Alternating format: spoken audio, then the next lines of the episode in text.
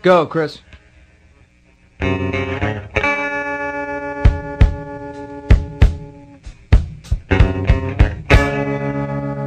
Goodbye, my friend, it's hard to die. When all the birds are singing in the sky. Good morning. Welcome back to the podcast Love the Graps. Thanks for tuning in. Not morning anymore. Oh, God. We've been doing this for hours and hours and hours. This is our life now. You know, like I always joke, like with our podcast that we go, well, we keep it relatively brief because it's not an audio book, but this is chapters and chapters of um of an of an audio book length podcast. So- Prime cuts though. Prime Cuts, episode 100. We're into Yep. part three of our Q and A um, marathon. uh, thanks, everyone. I mean, I put out the call for the questions, and you responded Thanks. in force. Yeah. Um, and we're going to dive straight back into it. Go no, for it. No fannying around for us. Um, we are back with Stereo Mike. Um, Michael Stereo, uh, and he has got another question. Um, over the course of this year, which wrestler and promotion has seen the most improvement? Um, but Meg That- Hewitt phrases it slightly different way. Yeah, um, in a, a, more similar question. love the graps friendly way. Yes. Um, and she says, "Who's grown lovely this year?" Um, well, we've we've already mentioned uh, in the last part, and hopefully you've listened to the first two parts before listening to this part. This isn't going to make any sense to anyone No. if you don't. Um, Millie McKenzie has continued to grow lovely. yep. Um, and Millie McKenzie and Omari were the two that we said last year had Yeah. grown lovely. Um, she's continued to grow lovely. Uh, it's been a big year for her. Um, it wasn't too long ago that um, people were a bit unsure on her. Um, she was a big hit in Fight Club Pro, but other promotions were a bit. Mm, Bit too much too soon, perhaps. yeah, um, but she smashed through that. Yeah. She's the Fight Forever Women's Champion. Do you know that? That's a thing. right. Okay. Yeah. Um, she's appeared for Defiant, uh, Progress, Eve, um, all over the place. Yep. Um, making a big impact. So she again has had another great Yeah. year.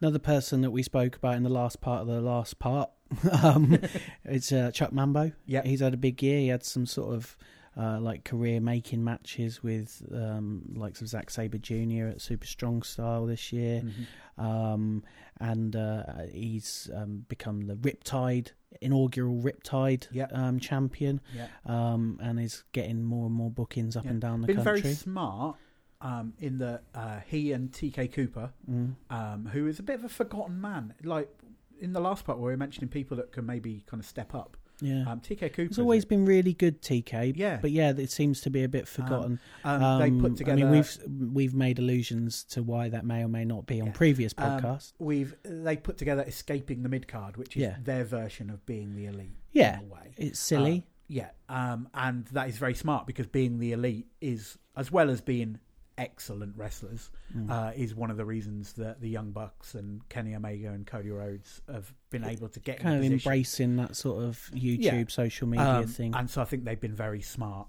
uh, over that. So I think they've grown lovely. Um, in terms of promotions, um, I'm I'm going to say I think Good I've had a really well, good year. yeah, thank you. Um, Thanks, and somebody. you know. I'm glad somebody said it. And yeah, well, I, I, I, I've said it before on the podcast. I'm just a fan when it comes to good. Yeah, it's run by my mate. Yeah. Um, but I buy a ticket and I go and watch the shows. Yeah. And I think you've had a really strong year. Yeah, I'm really pleased with the year that we've had. Um, I think Pro Wrestling Eve again have had a solid year. Mhm. Um, we did kind of wonder after Wrestle Queendom where do they go from here, um, and they haven't really gone anywhere, but they've still continued putting on going, yeah. uh, great shows, giving these opportunities uh, to these women to to have kind of headline matches. Um, and I think that has kind of diffused itself Yeah. into other promotions as well. I mean, other promotions that we've had a lot of experience with, Attack, have kind of grown a lot this year in terms of they've made their move into London, Yeah. um, doing their shows in London. They've taken over from um, the old Progress at the Dome. Yeah. Um, uh, I'm trying to think like. I don't know. The the, the Riptide have had a good year. They Yeah. had like they kind of stepped back a little bit setback, at but one yeah. point, but they're they're still going really strong, and they're kind of considered sort of like one of the sort of hottest under uh, bubbling under Yeah. um, promotions, and they've had a couple of big weekends of shows um, this year.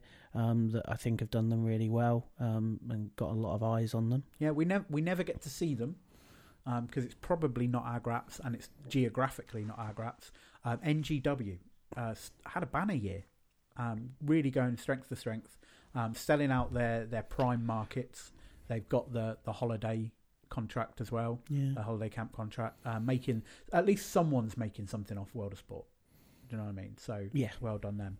So yeah, there's a lot of people who've had really strong years. Um, Drew Parker's had a good year. yeah. Um, we always knew that he had the, the talent, but he wasn't really getting used many places. Um, and this year, that's been put right. Yeah, and it looks like he's being sort of set up to have quite a big role in progress. Yeah.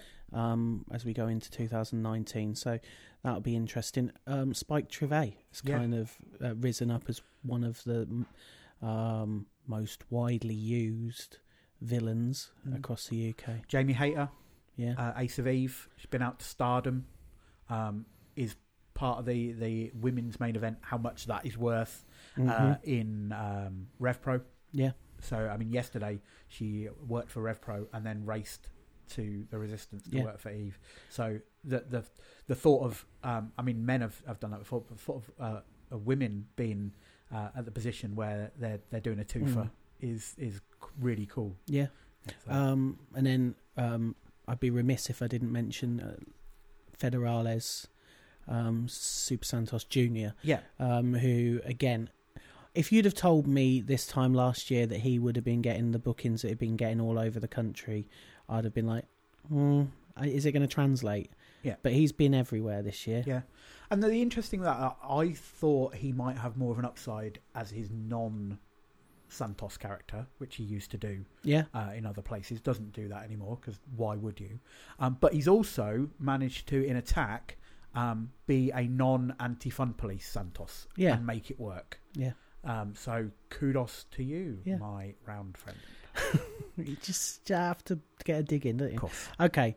Uh, Jan Buxton. Jan. Um, Jan, who would be. This is a question. This Yeah. isn't me talking about Jan. Okay. Who would be top of your bucket list in terms of wrestlers you want to see but haven't yet seen live, domestic or international? In terms of British wrestling, are there any wrestlers you wish you saw more of, either due to geography or not booked much? Okay. Um, so it's no secret. Uh, Danshoku Dino Yeah, is Yeah, yeah, is yeah. my bucket list. Yeah. Um, there are a few names which, if the cards fall right, I will get to see in the next few months. hmm uh, that I've wanted to see for a while. Um, so Shigehiro Irie, who some lucky people have seen at Progress today, gets Walter. That's a banger. That's a thing, match. isn't it? Um, so hopefully I'll get to see him at some point because he's moved to Europe now. Yeah, Uh, Shuji Ishikawa, uh, another big Japanese fella yeah, uh, who likes to whack people. Um, Konosuke Takeshita from uh, DDT. Um, I'd like to see people like PCO, Filthy Tom Lawler. I'd like to see Nick Gage. uh, yeah. just for okay. the, the spectacle of Yeah. it. Um, got to see Orange Cassidy, so he's now been kind of crossed off that. yeah, Um, I'd like to see uh, Chikara again this year uh, in 2019. So they've got some Yeah. Cool new characters. Um, so they're kind of like my bucket list guys.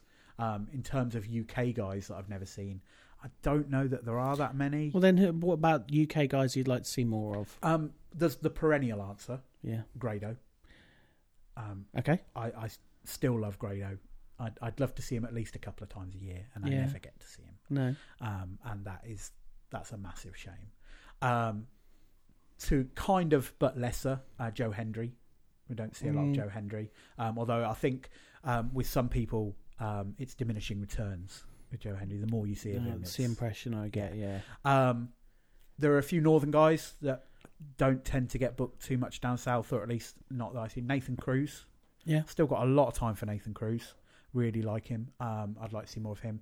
Uh, and his best mate Matt Myers. I've only ever seen once, um, and he never works outside of Yorkshire, really. Hmm. Um, so yeah, it's, it's those kind of guys. Um, I don't. I don't know whether I have much much to add beyond that. If I'm Yeah. honest. Um. I mean. Yeah. I mean, it's mostly a consequence of what we talked about of everybody everywhere. Yeah. So you tend to see a lot of these people. Um, but the again, the it may be kind of the younger people that you don't see so much. So I mentioned the the OJMO, um, Mm. Massive amounts of charisma. Um, I'd like to see him more in more places. Yeah, like um, Tel Bannum, he was good at yeah, PCW. yeah, Um, he seems to have a lot going on. yeah. Um, I mean, I'd like. I, I can't believe I'm going to say this. I'd like to see what Big T Justice is up to these Yeah. days. Um, uh, yeah. I don't know. I think I see loads of the people that I want to see. If we're missing anybody, let us know. And I know there's a few guys who go to Tidal, they go to Grand Pro, you know, that kind of Yeah, northern yeah, Yorkshire, yeah, yeah. Lancashire belt. That there are guys there that we don't see. Like Andy Ogden last week was raving about Sandy Beach, Yeah. um, who's a guy up there. Um, and Lana Austin does a lot of work. I saw Lana Austin last night at Eve. Yeah. Um, she's improved a hell of a amount. Um, I'd like to see more of Lana Austin. Um, so yeah, it's, it's mainly I think uh, we we don't know about the Scottish guys. Mm. Uh, we hear about the the northern guys, and perhaps we'd like to see more of them. I, I'd like to see, and this may be a controversial opinion. Mm. I'd like to see more Josh Bodom in places that aren't RevPro. Sure. I mean, I think you know, maybe he's grown up a bit. Maybe Yeah. if he was to get a chance elsewhere, um, IPW might flourish. so maybe. Okay, um, we're back with Meg Hewitt. Um, what's the best merch you've seen or bought, apart from Chris's New Japan Pro Wrestling s- inspired T-shirts? Inspired? Of course, Inspired. Oh, they are inspired. Yeah. Yeah. I mean they're inspired. Um, merch. Okay. Um, G Money hat. yeah, I yeah. bought a G That Money was a hat. recent thing, wasn't it? Yeah, Recent um, acquisition for I, you. I liked that. Um, I bought a G Money T-shirt. Yeah. Yeah, I got the Orange Cassidy T-shirt. That's Yeah. quite cool. Um, I like something a little different because there are wrestlers that I really like Mm-hmm. who I want to support Yep. um, by way of giving them money. Yeah. Um, but giving them money is a bit weird. Um, you can't just go up to someone and go, "Have some money." No, that would be Um, weird. So you need to have that transaction of buying their merch. But I don't necessarily want, um, and particularly at the moment, I'll, I'll name one. Mm. Okay, um, Charlie Evans. Yeah. I love Charlie Evans's work. Yeah. Um, I've never really liked any of her t-shirts. Um, There was one that I liked. I'm not in the was. market for an eight by ten, Yeah. um, because if that's your thing, great. It's not my thing. I don't know what do you do with them. yeah, I've got already got my calendar for next year. Yeah. Um, as as I like the fact that it's kind of a paranormal type calendar, but I wish she had uh, a badge or a wristband or uh, a scarf or do you know just yeah, something. yeah, yeah, Like yeah. um, this year, I, I bought uh, Travis Banks was saying the little Hasbro badges. a little um, badge, yeah, pin yeah. badge. Again, I've never really liked any of Travis t-shirts too much. There's lots of skulls, isn't there? Yeah, um, but I was happy to give him some money Yeah. for something that I could wear um, Yeah. that wouldn't just sit in the back of, of, of my cupboard. Yeah, I, I I'm kind of at a point where like I want less things. Yeah. So I think like the idea of like just filling my house with more and more stuff is is less and less appealing. Um yeah, I've kind of drifted away from buying loads of t-shirts. Um and I I always kind of have been drawn to when people have like odd bits of merchandise. Like I've got in my house like a Marty Scurll plush You have? um, doll, which he was selling for a time. Um, and I kind of liked the CCK kind of little vinyl figures that, that Yeah. they had through sort of the Wrestle Crate. Yeah. You got Sendai connection. Girls towel. I got Sendai look through. Girls towel that, yeah. Yeah. Um, um, yeah, doubles as a mask. Yeah. But yeah, I'm not, I'm not super keen right now on buying loads of stuff, although I do like those sort of unique, um, unique sort of offerings. Um, I wonder whether there's a any scope for wrestlers to offer sort of digital product, Yeah. like if they were to be able to do sort of like best of compilations because you don't really see that anymore, do No. you? You don't like that used to be a thing that wrestlers would sell on their merch tables quite Yeah. a lot. Is DVDs like Yeah. the best of El Ligero. Um, you don't see those anymore, so maybe there's some scope for them to be able to do that. Because I might be more interested in buying a Vimeo Yeah. download of. I mean, for instance, um, you're a big Sammii Jayne fan. yeah, Uh, if I could buy you for Christmas a one hour compilation of Sammii Jayne matches from from Eve, from Discovery, from Three CW.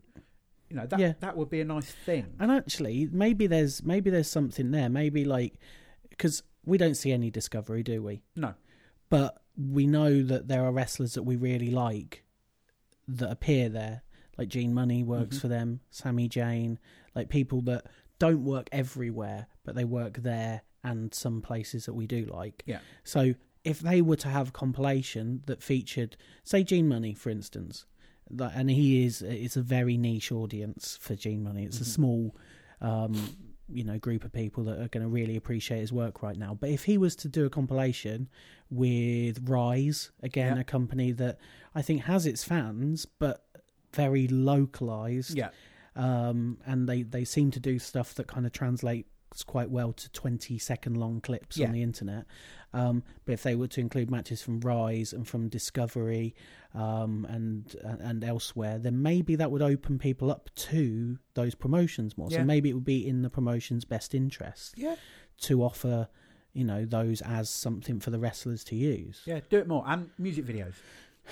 Yeah well they're not going to make any money off music videos are you so i'm talking we're talking Per pound. we're talking mer- merchandise right now Um, Thom French is back. Yeah, Thom, good old um, Thom. and he says, "Should there be a living wage for wrestling, like a minimum someone can expect?"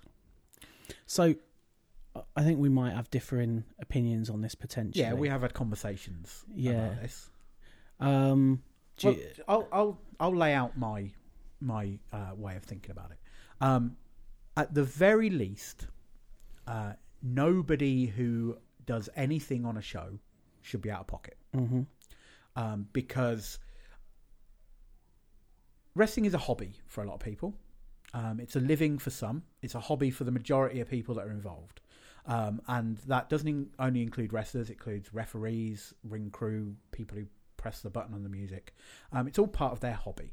You know, a lot of it is they're, they're helping out mates. Hobbies do sometimes cost you money. That's fine. But uh, in the the pursuit of your hobby, it's not often that an entrance fee is charged. Yeah. That's the way I look at it. So the minute you charge an entrance fee to get into something, anybody who is a part of that show should deserve some reward from that show. Now, I'm not uh, a, as much of a dreamer to, to think that everyone should walk away with a payoff, but at the very least, everyone should have their expenses covered. That's the way I see it. So, um, even beyond wrestlers, uh, everybody involved in the show should not be out of pocket. And whether whether they want to give up that that themselves, they're giving up their time. Um, you're not necessarily compensating them for their time. There we go. Wrestlers is slightly diff- different because um, they they are kind of. I, I don't want to say they're putting in more work, but they're more integral to the show. Mm. Um, so I would like to think that every wrestler gets paid something. Right. Um, having said that, in the past when I was a wrestler, I did shows for nothing. yeah. I, okay, so I'm going to jump in. I'm going to, just to sort of give a little bit of perspective, I will say, you know, good wrestling shows. Um, anybody who, nobody who works those shows goes away out of pocket in, in any instance. Um, or at least I hope not, because I don't know whether somebody's had some Yeah. unknown expenses that I haven't been made aware of. But everybody goes home with, um, you know, with some sort of compensation, um, whether that be a fee that they, um, you know, that they command, or Yeah. whether that be expenses covered. Yeah. Having said that, I do think that there is a level that I think you got to consider that it is a, whilst it is a commercial venture in a lot of instances, it's also an artistic endeavor. Yeah. And I know from my own personal experiences, there is a lot of hard work that goes into those um, pursuits that isn't going to be financially rewarded. And I think you have to make your own opportunities, and there are going to be times where you are out of pocket because you have put yourself out there. And there are going to, I mean, maybe this maybe this is naivety on my part or maybe it's kind of a different sort of way of thinking about wrestling in and of itself. But i do see it as a you know a creative endeavor. And i do see that there are going to be times that if you want to achieve something creatively you're going to have to be out of pocket. You're going to have to put yourself out for instance i don't make any money on those shows Mhm. any any money that we make above you know what it costs to put the show on is there so that we don't fall Yeah. short next time Yeah. um, myself and adam we don't make a s- uh, you know maybe we'll buy ourselves a sandwich out of Yeah. the budget of the show um, we don't make any money out of the show um, in fact there are almost definitely times where like we end up buying things that we need for the show Mm. out of our own pockets and don't reimburse ourselves. We're terrible in terms of keeping track of that stuff. Um, but part of that is because creatively we want there to Yeah. we want the show to be the best it can be, and that's always our number one sort of concern. Um, and I think that for young wrestlers, and I know that the, there is this idea that you see it on the internet. I see it on the internet a lot, where people are bemoaning the fact that somebody has offered them or asked them to do work for exposure. Mm. Now, I would never do that. I would never go Yeah. to someone and say, "Do this because it's exposure." But I think there are situations where, at, when you're on the other side of that, I know I've played in bands for years, um, you know, other artistic sort of um, pursuits, but there are times when you go, "Yeah, I'll give you that," because you know maybe more people will see it. Yeah, I think the like so many things when you're talking about this kind of thing, and this goes for kind of wider society as well, that you rely upon the benevolence of the boss. Um, so, if, for instance, when I when I said like there were times when when I was wrestling that I'd worked for for nothing, um, generally I knew that pretty much everybody on that show was working for nothing, and at the end of the day, the promoter was walking away with nothing. So, you know, I, I didn't want to take money that wasn't there. Do you know what I mean? Yeah, So in that case, it's kind of a, a, a we're in it together thing. Um, there is uh, a propensity for some wrestling promoters, as bosses in other walks of life, to take advantage. Um, and I think that that is something that does happen. Um, that you will get some people pulling the exposure thing um, when they could afford to pay yeah, the talent and just don't want to. Um, and I think in that case, these people need to be named and shamed, publicly hanged and flogged. Um, wrestlers are not very good at sticking up for one another. Um, it's a business where you, rightly or wrongly, will stab your mate in the back to get a better place on the card. Not everybody does it, but it's that kind of business. Do you know what I mean? Um, and so, if there is a promoter who is stiffing people and you know about it, then you might not necessarily want to say that because you might jeopardize your Yeah. paying pro- things with. And you know, in recent history, it's not just payment that people have kept quiet about. You know, there's other Yeah, things yeah. that oh everybody knew, um, but no one was willing to rock the boat. Um, so I think I, I'd like to trust that all promoters are are good people and are not taking advantage. Um, but sadly, I have known promoters that are. yeah. There's definitely yeah, like it is open to abuse, and there are definitely promoters who are using people either you know for free or for very little money, Yeah. and they're walking away with a packet of money themselves. Yeah. um, and that's where yeah, and that's that's where it it becomes a sticky issue. Mhm. I mean, the idea of a minimum wage for wrestlers just doesn't work. There's the, Yeah. it just doesn't work because it's not regular employment. There's not. A, I mean, if I was going to pay somebody, if I was going to pay somebody the going minimum wage right now, which is what like eight pound forty an Yeah. hour, or will be in the new year. Um, everybody would be getting paid about two pounds per match. So, I- like, how ma- do I how do I assign somebody a May, minimum wage? maybe I, I think I, I kind of, and again, you can.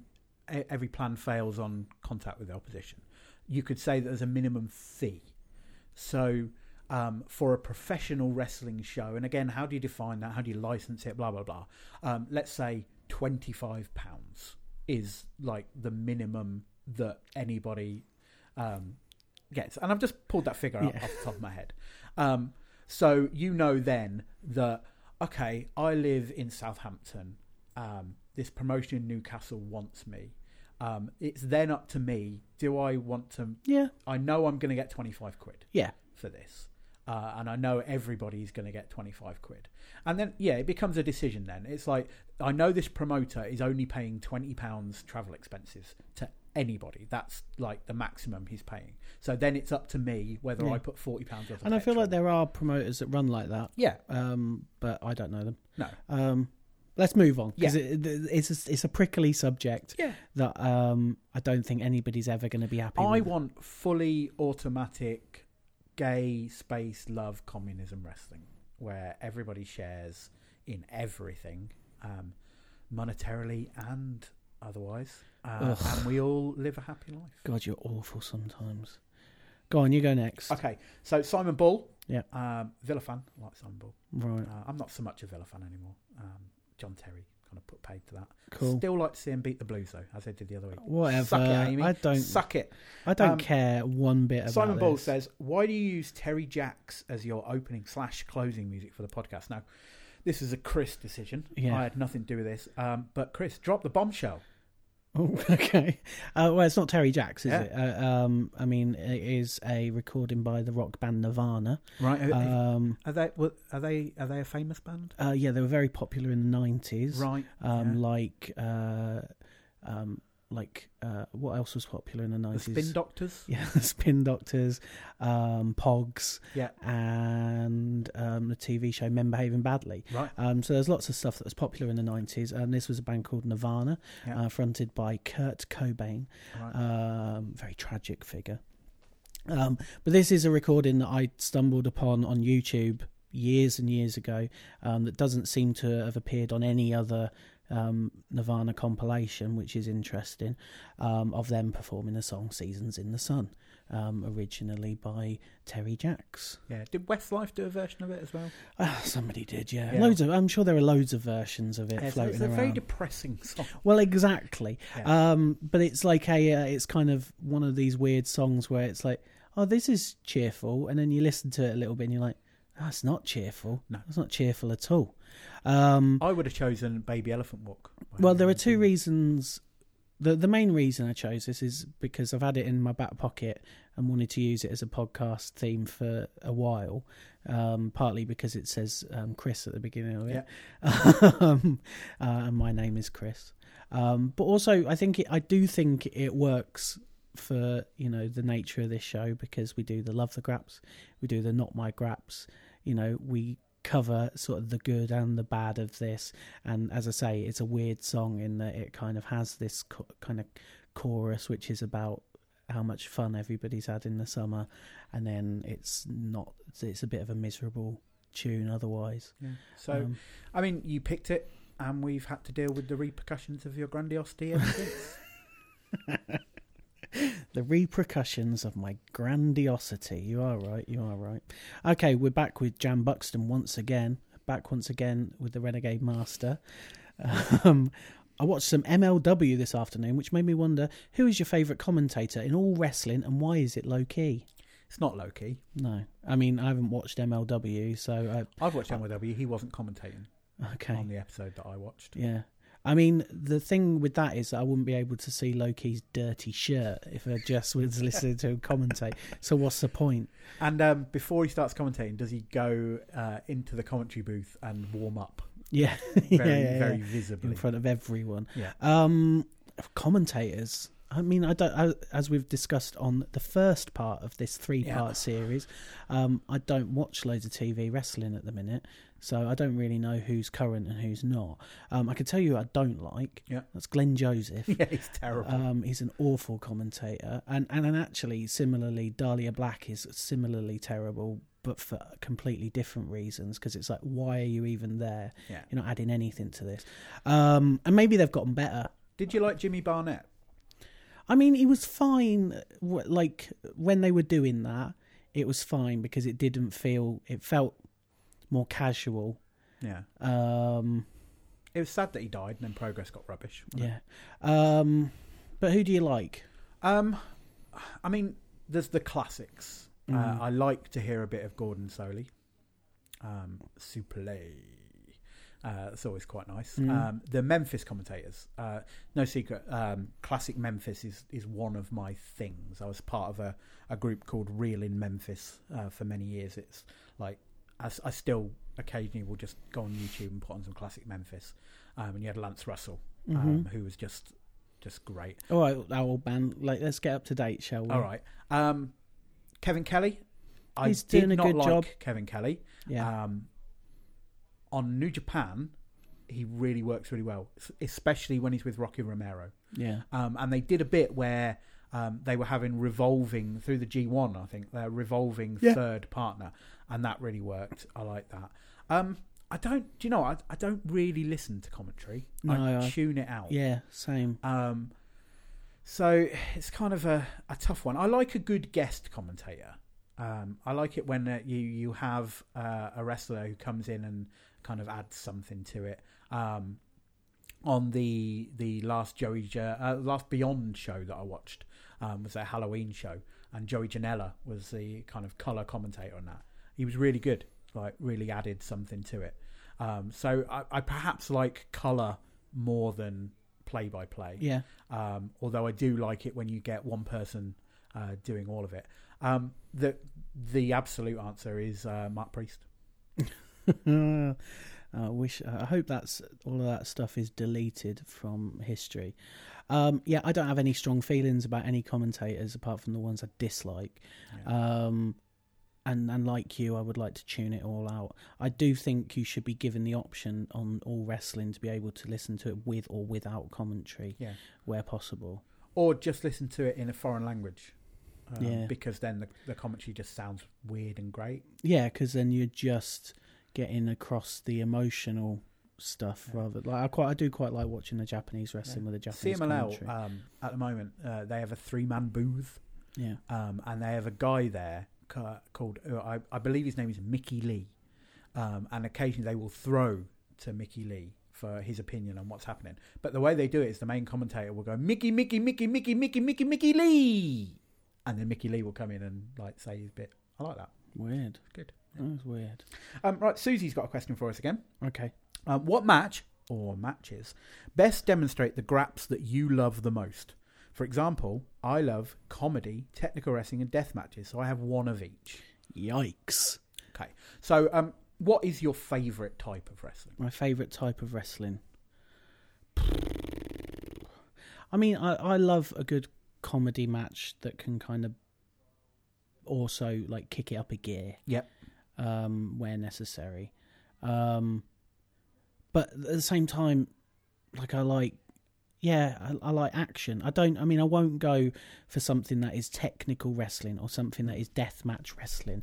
I like. I like sometimes those sort of pre, like you know, predefined boundaries. Like when you come out and tell me it's going to be a World of Sport rules match, I'm like, oh, this isn't going to be for me. Yeah, Similarly, if you come out and go, we're going to have a death match, I'm like, well, either you're going to go all the way and you're going to do a death match, which I don't enjoy, or you're going to just smash a clock somewhere. And I'm just going to be like, wasn't a death match. Yeah. Um, so death matches, again, not really my cup of tea. What about you? What? Um, well, I like I like all types of wrestling Oh, do you? except British rounds stuff. That's whack. Yeah, World Whack. of Sport. World of Sport rules, we Yeah, call it. terrible, terrible. Um, so I, I'm particularly fan of comedy wrestling. Yeah. Um, so the most kind of recent um, ace in that genre, uh, we've talked about it loads on this podcast. Ad the nauseum. the, uh, the anal explosion match.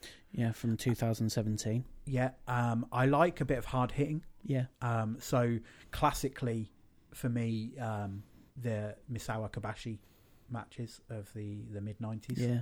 uh, were great. More recently, um, Shibata and Ishii Yeah, had that's some, uh, some bangers. that's one that you can show people. Yeah, one of the one of the matches that got me into New Japan uh, when I came back to wrestling after being on the island was um, at Wrestle Kingdom nine, Um, it was Ishii against Makabe for the Never title. And Right. They just whack shit out of each other. Yep. Um, and that was that was very much my thing. I would show that to people. Yeah. Um, I on the back of seeing Masato Tanaka uh, last week, I went back and watched Mike Awesome versus Oh, right. Tanaka from November to Remember '99. Um, Not from um, uh, One Night Stand. No. no, um, that which was fine. that is a, a, a fine example of that kind of um, type of thing where it's extreme but not deathmatch. people trying to murder each other. Yeah, and then if you're going for absolute deathmatch stuff, um, Cactus Jack versus Terry Funk, King of the Death Matches, Yeah, five. yeah, Um, it it's got a bit of everything in there. Um, it does everything you need. Um, I think sometimes though, uh, you you've got to feed two birds with one scone, and I think if you go to DDT, um, you can see the best of of everything in there. Um, and so I would often DDT would be my first port of call if someone said, "Show me your favorite kind of wrestling." It it would be a match from from DDT yeah. um, and the inventive way that they they use wrestling in there. So I would probably just say, "Here's my login for DDT Universe." haven't got one at the moment. Need to resub, um, and say, "There you go." Just just picks them there. Whether it's Yeah. the, the fella wrestling the blow up doll, whether it's the two fellas wrestling and trying not to break a light tube. Um, do you know what I mean? Or whether it's just a hard hitting, full on match between Takeshita and Higuchi. Yeah. You know. I mean, I, I have I have a short memory with these sort of things, but I like a spectacle. Yeah. Um, and one that I always and people, you know, quickly ask about whenever any of these people are mentioned, but one that I think stands out as a you know, you know, all out spectacle was um, obviously the Undertaker against Mankind um, back at whatever show that was at, um, where um, Mick Foley ended up lobbed off a thing. Yeah, Hell in a Cell. Yeah, um, and I think that that's one that you can you can sort of put people down in front of and go, yeah, wrestling gets a bit intense sometimes. Um, but in recent memory, I think I, I like it when people are sort of outside of their comfort zone as well. Mhm. So I really enjoyed Yano against Tomohiro Ishii Yeah. from um, the G1 this year. Um, Yano was being forced to, or had kind of set himself the task of beating Ishii um, from a hard hitting technical standpoint. And uh, similarly, Ishii was happy to sort of um, lower himself to um, Yano's level. Um, but more closer to home, um, uh, last year uh, we went to Attack a lot. Yep. And the climax of our time at Attack, almost, you know, to the point where we were like, well, we're done with that. We Yeah, don't need to go anymore. since. Um, was a big main event between Shay Purser and Chris Roberts, Yeah. which was a spectacle. It was the climax of a long term storyline and featured a lot of ridiculous, ridiculous booking. I quite like, you know, I think there's a fine line. and I think Attack sometimes do it really well, um, and I think other companies um, that begin with a P and rhyme with ogress um, do it really badly. But I quite like an overbooked main event Yeah. sometimes where a lot is happening, a Yeah. lot of people show up, a lot of twists and turns. Um, and I think Attack are really, really good at that. yeah. Um, and I, I think that was a the, great um, example. I felt the Schadenfreude main event last week. I turned to Afrenan um, and said, sometimes overbooking is good booking. Yeah.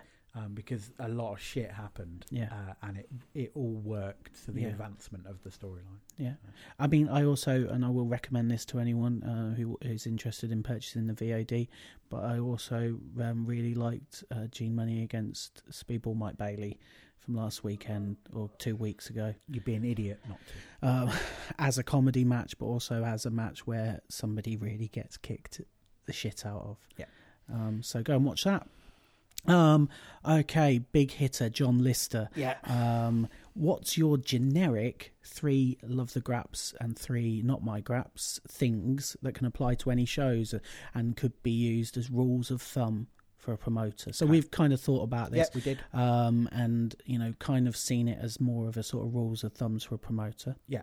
Um, but some things that we loved and some things that we didn't like Yeah, so so much. things that we like when a promoter does, Yeah. and things that we don't like when a promoter does or doesn't. Yeah. So, and they are very broad. Yeah. So we're gonna maybe zoom a bit through this, Yeah. not not sort of go off on tangents too Yeah. much, because um, obviously it's six aspects to sort of talk about. Yeah. Um, so let's start off with love the graps then. Okay. So, um, what about using young talent and using them well? Yeah. Um, one of the things that is a, a, a staple, a standing order for Mhm. Love the Graps is uh, seeing new people. And Um, seeing them grow lovely. Yeah, and it, it's not always young talent. It's it's sometimes talent that you don't usually see. Yeah. Um, but it's seeing new people and seeing them utilized in a way that isn't just ego. Is someone new? So, for instance, very recent thing. Last night I went to Eve. Yep. Um, there were ten people uh, who appeared at Eve last night who either made their debuts or were in their first, in their second or third show. Right. Um, so that's a huge amount. Obviously, a bit of a uh, a reaction to maybe what's going down. But also they put themselves in a position course, with the yeah. Survivor Series Uh, matches. But every one of those people who made their debut or like you know their second or third appearance um, made an impact. Yeah. and it was worked really well. Um, so you could fire me the name, and I could tell you something that that person did um, that made me notice them um, in a, a positive way. Yeah. because that's an important. thing. Yeah. Um, and so I love it when promotions do that. Bring me new people and don't just chuck them out there as, oh, yeah, there you go. Yeah. Um, make me care about these new people. Yeah, I think there's a tendency for companies to just kind of sometimes use people to fill slots. Um, so, and sometimes that has to be done. Yeah. Like that, you not Yeah. everybody can be the hot new thing, No. but it is exciting to have a hot new thing. Yeah. Um, and and people treated as such. Mm-hmm. Um, okay, another one. Um, surprises. Yeah, we love a surprise. Yeah. Um, again, recently, uh, Orange Cassidy Yeah. was a surprise uh, last week. Loved that. It's one of the things that we used to really enjoy about Attack is that there would often be nothing announced. Yeah. And you didn't know what you were going to get, but you were, you know, you were pretty damn sure you were going to get something good. Yeah, not everybody can can do a mystery show because you do sometimes have to sell tickets. Yeah. And if tickets aren't moving, announcing a match, announcing uh, talent will, you know, sell a few tickets. Yeah. So I understand that. But if you're in a position where everything can be a bit of a surprise, Mm-hmm. um, great. I mean, it's nice to look forward to things. Yeah. It's nice to discuss, oh, what are we going to see tonight? You know, but it's also lovely to sit there and have something something happen, somebody appear, a match happen, uh, something happen in that match that you would you would just in those chats. What are we going to see tonight? Those those names, those matches, those um, events would not have come up Yeah. to happen in front of you. Um, you can't do it too often. Yeah. Um, you can't do it every time because then you get surprise fatigue unless you are very good at it. Um, Well- but it should be done as much. thing as is, I possible. mean, you can do it a lot, but you can't do the big ones no, a lot. So I think you can keep people guessing Yeah. a lot, and that is a valuable tool that I think wrestling can use well. But you can't do the here's your big main event that you didn't know was coming every single time. I always remember going back to my time with the FWA where we'd sold out a show uh, at Broxbourne. It might have been the first one we did at Broxbourne, and we were then offered Steve Corino, who was in the country to wrestle for the N- he was the NWA heavyweight champion at the time. Right. and we were offered him um, the night after he'd worked for Hammerlock, and we we thought, well, he's not going to sell a single extra ticket because we're sold out. Yeah. So it's in a way it's wasted money, Yeah. but that was the buzz after that. Yeah. bringing him in was just a massive surprise, and it enhanced the promotion because we then became, oh, who else could appear? What else could happen? Anything can happen in the WWE, that kind of thing. Yeah. And if you can foster a, a, a, an atmosphere where anything can happen, sometimes predictable is good because it's the right thing Well, to do. Well, some things have to be predictable because Um, you're telling a story. but unpredictability is is the key. Yeah. Okay. Um, one last love the graps then is when a show has a strong identity, when a promotion has a strong brand, yeah, and you know having said, you know, you don't know what you're going to get. Yeah. You want to know roughly what you're going to get. Yeah, and you, you trust what you're going to get. Um, we we've said a few times when we've been to see um, new or kind of nascent promotions, fledgling promotions. Um, we I, I like it, but I'm not sure what it is. Yeah. Um, and I think good were even um, part of that in their first few shows. Yeah. Like what what is it? What's the flavour Yeah. here?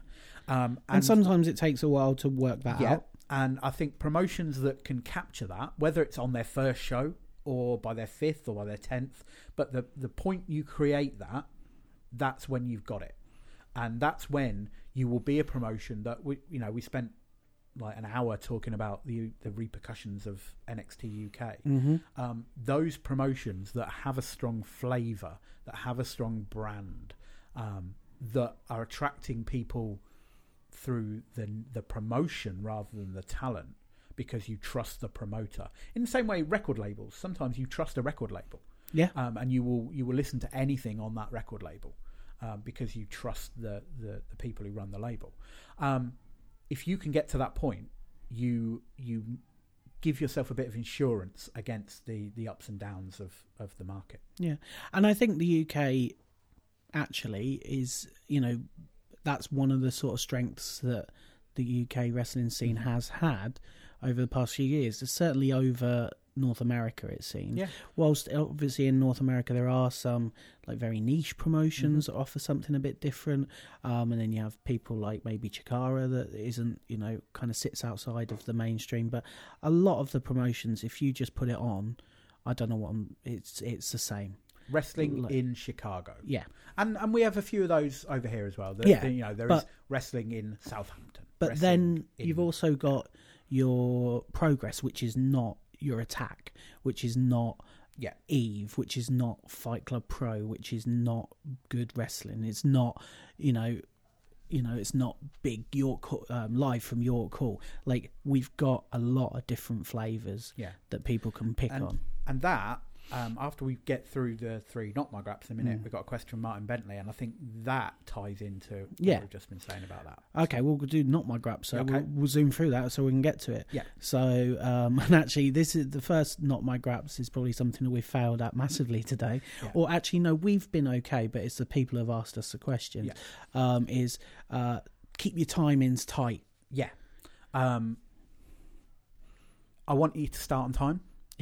I want you to finish on time if you've given a, a, a rough finishing time. Definitely. I want you to keep your intervals um, short. If you say it's going to be a short interval, if you say it's going to be an hour long interval, fine, have it an hour, but keep to what you've said. If you Mhm. say it's going to be a short interval, make it a short interval. I want your matches to keep moving. Um, I want one match to come after another. Yep. I don't want to sit around waiting for someone to press play or whatever. Um, some promotions like to do long shows. Um, we've mentioned progress a few times on this. A four-hour show is is standard for progress. That's fine. Don't do a four and a half hour show. Yeah. Um, if you're going to do four hours, do four hours. Ideally, I like shows that are about two hours, um, but that's my taste, and I will always favour that. If but if I'm going to a promotion that I look and I see, yeah, their shows have, have been kind of like two hours, and for no obvious reason, it's a three hour show. I'm often quite bored and just I Potentially, could yeah. go home. I mean, obviously, like the sort of running long thing um, has other repercussions. Yeah, um, with people missing their train. home. Yeah. um, and that that's a frustration that I think lots of people have sort of suffered through. Um, I think there's another sort of element to this is like keep it snappy. Yeah. Um, you know, we don't. You don't need to have a promo before every single No. match that doesn't really add anything to the match. not every match Um, needs to go 20 minutes. Yeah. Um, so and balance it right so that it feels like a show. So it feels like it's going to zip along. Yeah. Um, it's a tricky one. It's not. I don't think it comes naturally to all promotions. So it's something that people need to sort of get their head round. Yeah. Sort of structuring that. Um, okay, another thing that is not my graps is a bad venue Yeah. and bad management of that venue. Yeah, we we've talked about this, um, and we talked about it on the group. Yeah. Um, a particular bugbear of ours is leisure centres. Yeah. Don't tend to enjoy shows in leisure centres. Um, but this goes across the board that no matter what your venue is, sometimes it will be a bad venue. Okay, and maybe Chris and I won't go and see you in that bad venue, but other people will. Yeah. You know, um, you you have to work with what you've got, but that's the key: working with what you've got. Mm-hmm. Fight Club Pro, they've just moved to their new venue, um, the Hangar. Uh, it's basically a disused warehouse, but it's a disused warehouse where all the walls have already been painted black, Yeah. um, and there's been some dressing done. Um, so it's not just put a ring in the middle of a room and do a show. Um, I, I always hold it up. Uh, Chikara, King of Trios, a couple of years ago, um, in their regular venue in Eastern Pennsylvania. It's basically a leisure centre, but they used drapes, lighting, ring position, seating position to make it not appear like a leisure centre. Yeah. Um, so if you're gonna have to run a leisure centre, hide the basketball hoops, Well, there's lots. hide the clock. There's lots you can do. Yeah, but Um, just make your space because what you are what you are doing is you are presenting theatre in a way, um, and the best plays are not put on in school halls are on a like a bare stage made out of like those blocks you use in gymnastics. Well, I mean, having said that, like there are loads of great plays where it, the presentation can be very stark. So I think that there is a balance to be struck. Right, And- Henrik Ibsen. God, it's awful doing three hours of podcasting with you. It becomes unbearable. Um, but no, there are going to be times where, I mean, for instance, the um, the Resistance Gallery, they don't do a lot to that room beyond what the room already offers. Well, yeah, but the Um, room is all already kind of dressed in a way. Yeah. There's like neon signs But- and stuff. It's, Okay, better example then the Fiction Warehouse. There wasn't really anything they'd done No. to that. No. Um, they'd put a half-assed curtain in one corner yeah. um, where people came out through. They'd stuck another table in another corner for you to buy drinks or buy Yeah. uh, merch on. Yeah. But I love that venue Yeah. um, because it felt right for the show, and Yeah. that's that's the thing. I don't think unless you're unless you're presenting uh, a show where it's teenagers trying wrestling for the first time in front of their mums and dads, um, I don't think there's ever going to be a situation where a um, brightly lit sports hall is the best venue for a wrestling show. Um, like with no dressing whatsoever. Having said that, you could take that same room and with some elbow grease and a bit of imagination and maybe a bit of a budget, turn that same sports hall into something that looked good. As you say, Chikara have done it previously. Yeah. Um, I think I think I think it's an afterthought for some promotions because it's just like let's get on, let's book some wrestlers and let's do a show. Um, let's not think about the total package. Um, but that goes back to sort of the identity thing that we Yeah. were talking about. Yeah. Um, and uh, one last, um, not my graps then, and that is the idea of keeping it true to the show. Yeah. Don't break the show with confusing or illogical stuff. Yeah, it, you have to have a consistency. Yeah. Um, the world that you're creating has to have rules, and they don't have to be spoken rules. Um, you don't have to get up and say these are the rules of this place. Um, although, if you want to, Some people do. Yeah. I've heard it done. Um, but everything on your show should be consistent. Yeah. Um, so it wouldn't necessarily be if you're doing a show that is wholly all of your matches of sporting contests, and then you have a match with somebody fighting the Invisible Man. It's gonna stick out. Yeah. You know. Um, you've got to keep a consistency. You because what you're asking us to do, um, and it's a contract we enter into willingly, is when we come through that door, we are suspending our disbelief. Uh, that we are pretending that these men in their pants uh, in the ring are are fighting over legitimate grudges, um, and what they're doing is very real, uh, and it matters, um, rather than just being some fellas having a roll around uh, in an industrial estate in Wolverhampton. Um, and that's our part of the bargain that we buy into that. Your part is to try and not give us any reason to fall out of that. Yeah. Well, I, I have. A, uh, I mean, we spoke about it lots last weekend, um, but I have a real strong dislike for um, almost disrespectful storytelling. Mm-hmm. I think you, if you're telling a story, you have to think, if this happens, then this happens, Mm. then this happens. Yeah. But you can't just get to the end point without trying to explain to me what the points were before that. I think there was a big glaring hole in the middle of the Schadenfreude show last weekend where um, we were suddenly told that the match uh, that was following would be a loser leaves Fight Club Pro match. Yeah.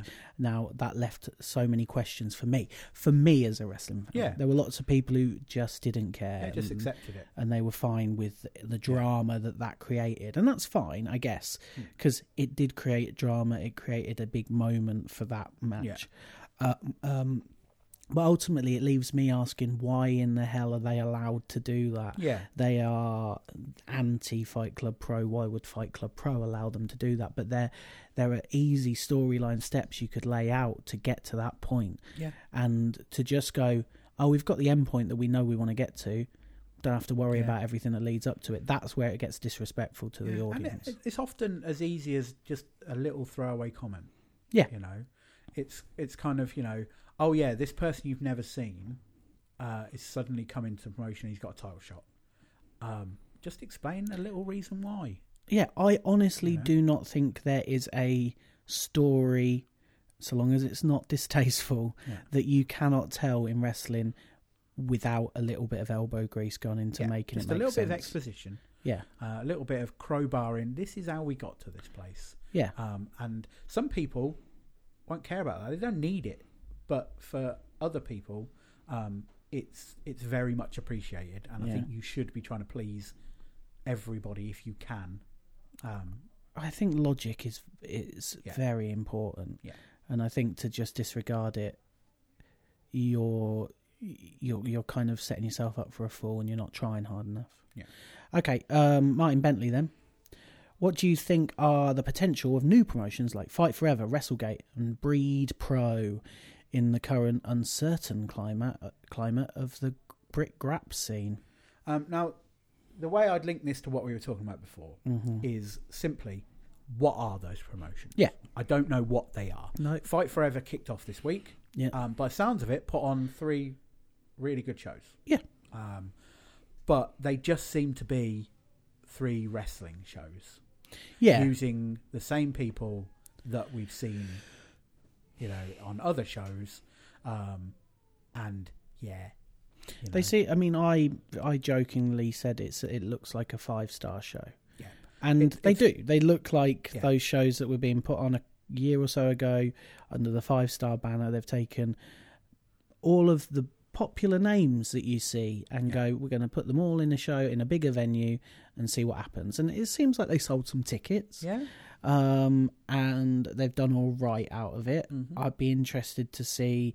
I know they've announced some more dates for next year. I'd Yeah. be interested to see how the two brothers that are running it feel going forward. that redundancy money will only last so long. um, uh, but yeah, I don't really understand what it is beyond like what what's the point of sorry, and I don't want this to feel like a negative, but what's the point of a world of sports show that's not on TV? Yeah. because some of this is going to feel like that, especially in the new year when they lose all the WWE guys that they've Yeah. been using. Um, WrestleGate, they've announced four shows. Mhm. and are building four shows, which to my mind is a bit weird. Um, they seem to be the promotion where you can see Japanese guys, Yeah. but also the promotion where you can see Robbie X, um, and the promotion where you can see a Terry Is It Open Challenge. Mm-hmm. So again, I don't know what it is because it's all over the place. Yeah, Um, Breed Pro, I know very little of. Um, Ian Hamilton was was they're in kind of- Sheffield, right? yeah, talking to me about him last night, and his description, and this may be doing a huge disservice to Breed Pro, but blame Ian Hamilton for this, Mm-hmm. um, is that it's booked for Twitter people, in that they're just booking names that people on the the Twitterati um, are into, Right. um, and um, the the problem with that is it's a small world. It's a very small world Yeah. um, you won't make money off booking to those people. Um, so again, I I don't know what it is. Um, and that's the problem with these these things. They're they're new promotions that don't seem to have a mission statement, don't seem to have uh, a flavour established, and that's fine if you can grow. But these three are particularly trying to come in at a certain level. Yeah, and I mean we'll we'll see how that plays out um, next year. I think that that- that- I think in fairness to each of them, I think they do have a different flavour to each other. Yeah, Um, whether that will be enough to sort of set them aside from the rest of British wrestling. Um, I mean, I've got questions about like how cer- like certain practice that some of them are doing. Like I feel I feel a bit weird about um, you know uh, Fight Forever's idea of building their shows around Cody Rhodes and then losing that, but then also having the podcast sort of thing have equal billing with the wrestling shows Yeah. and also you know the use of a couple of ex WWE names on the sort of periphery of their promotion. Seems a bit I don't know a bit um a bit glitzy but cheap to me. Yeah, um and WrestleGate I think there may be a case of running before you can walk with Mhm. some of their stuff. Um, as you say, having announced four shows and having announced talent for each of those shows next year before you've run one show, um, you know, you're gonna be spreading yourself a bit thin. Mhm. Um, you want to focus your promotion on the first step to try and bring people in before you Yeah. try and bring people into the fourth thing down the line. People right now will probably be looking at their show next summer and going, I can't wait for that one. yeah. So I won't go to the first three. Yeah. Um, also, I've sorry, real bugbear with their promotion is that all of their graphics for each of the shows look exactly the same. Yeah, So it is confusing to me as a fan which show I'm getting which talent on. yeah, Um, so they should be dis- distinguishing between them. I don't want to show up in January thinking I'm going to see um, Takeshita yeah. because I haven't looked closely at the date. Um, so there's that. yeah. I Uh, think time will tell. Yeah, Um, I think I think there's loads of room, isn't there? yeah, there's still there's still room. There are still cities which aren't um, at saturation level. Yeah. there is still talent that is not being used. Um, a lot of the world of sport guys are, are not being used in a lot of places. Yeah. um, and are good hands. You know, the likes of Nathan Cruz, Gabriel Kidd, Yeah. uh, Martin Kirby. Yeah. Um, so hopefully, Oh, Martin Kirby's somebody I'd like to see more yeah, of. definitely. Um, okay, let's finish this out then. Wow, we're getting through it. Um, this might even be a short episode. No, not it's gone gonna longer be. than the others. No, it hasn't. Yeah, it has. We're o- Oh, yeah, over maybe it's hour. about it's about the same. yeah. Okay, Jamie Bullock with the UK. You read it. I've been Oh, reading so With many the UK scene thriving right now and promotions running bigger and bigger shows up and down the country, where do you see British wrestling ending 2019 going into 2020? Obviously, you know some elements of the wrestling media would have you believe that Br- British wrestling isn't growing right Done. now. Bubbles It's burst. on the decline. Yeah. um, which seems a little bit short-sighted um, and seems to be based on the fact that NXT UK are not outdrawing themselves um, show to show, and also um, ICW having a drop in their house, their big Hydro show. Um, but yeah, I think generally speaking, British wrestling has been doing bigger and bigger shows Mhm. more frequently. Um, I mean, Fight Club Pro regularly sell out their shows in Wolverhampton. Um, Progress, obviously, they did the big show at Wembley, but they're still selling out um, pretty much all of their other shows. I mean, every month in Camden, but then, you know, Sheffield and Manchester as well. Um, I don't think there's any danger of that slowing down too much at the moment. I think they'll get, if they keep running um, throughout 2019, um, I think those companies will all keep at those levels. Yeah. Similarly, Attack again, another company selling out. Pro Wrestling Eve sell out regularly. Um, I, I think it'll be interesting with the NXT UK stuff how that has an influence on it, but I don't see the scene shrinking significantly No. this year. I think there's, there's, I've got two answers to this. Okay. Um, the first answer uh, refers to how things are going to look hmm Um, and I think without the the X that is WWE UK, NXT UK, I don't know how that will that will happen because they they have very deep pockets. They could do whatever they want. Um, but I think outside of that, the scene will look very much like it is now. hmm I don't think there'll be too much change at all. I think there'll be most of the same promotions, most of the same wrestlers, most of the same size of crowds. I think we're we're in a kind of a plateau at the moment. hmm Um, as for kind of the bubble bursting and people sort of claiming the bubble bursting, wrestling is a cyclical business. Entertainment is a cyclical business, um, but wrestling particularly is a cyclical business. It has its ups and downs. It also has a natural level. Um, one of the reasons that Big Daddy is not in the Wrestling Observer Hall of Fame um, it, is that he didn't consistently do 10,000 plus gates. Um, nobody did because British wrestling doesn't do that. Um, it's not how um, traditionally British people do things. We're a lot more local Yeah. um, than in America, which is the the kind of the market. So you will you have more concert halls in the UK, or certainly did up until recently, um, that are like 1,000, 2,000s, whereas the American halls tended to be 10, 20,000s um, because they would gather from a wider area. Uh, whereas here you won't. You go for a night out, you're not unless you're like us. You're not driving three hours.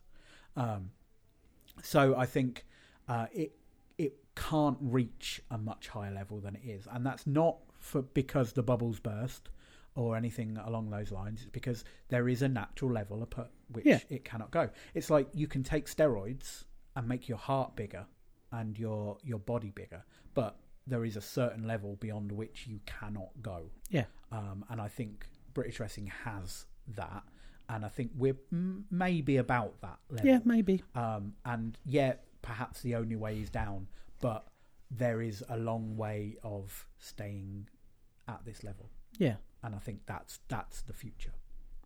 I think by the end of 2019, we may have some answers as to the true impact of the UK WWE experiment.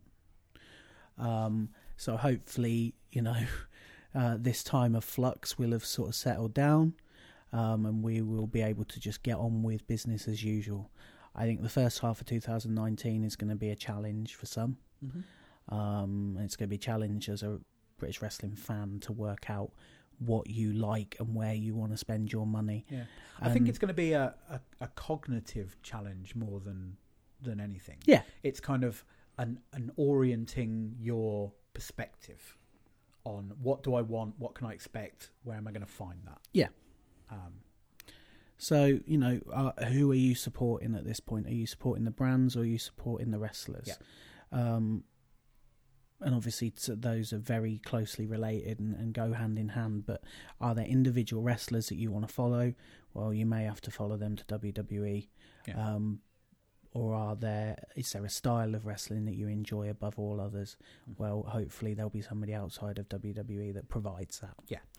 Um, but yeah, there's no there's no crystal ball I can look into to to see what's going to happen because you know we we weren't nobody was really able to make any predictions a couple of years ago when No. um, the UK stuff came around first time around. Yeah. So one one prediction I will make mm. is that you'll probably be hearing Love the Graps episode 160 ish. oh maybe yeah Yeah, so keep listening. maybe keep listening. in some form. yeah.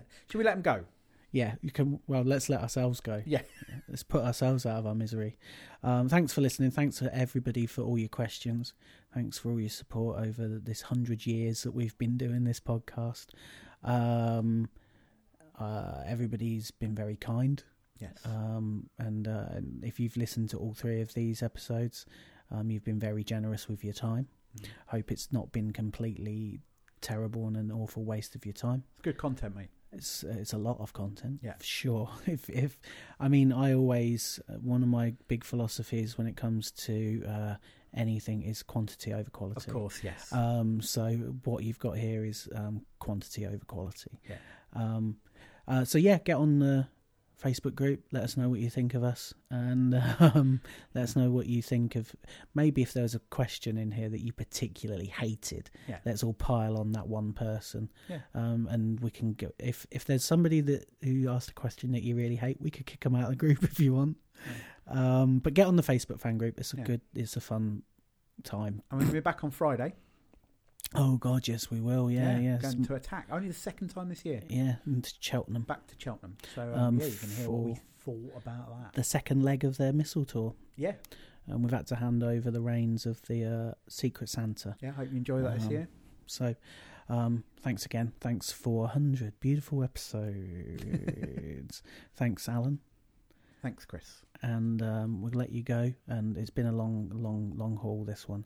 So go to bed. With my BB gun, I would kill birds. We had joy, we had fun, we had seasons in the sun. Up the hills that we climbed, were the seasons out of time. All our lives we had fun, we had seasons in the sun.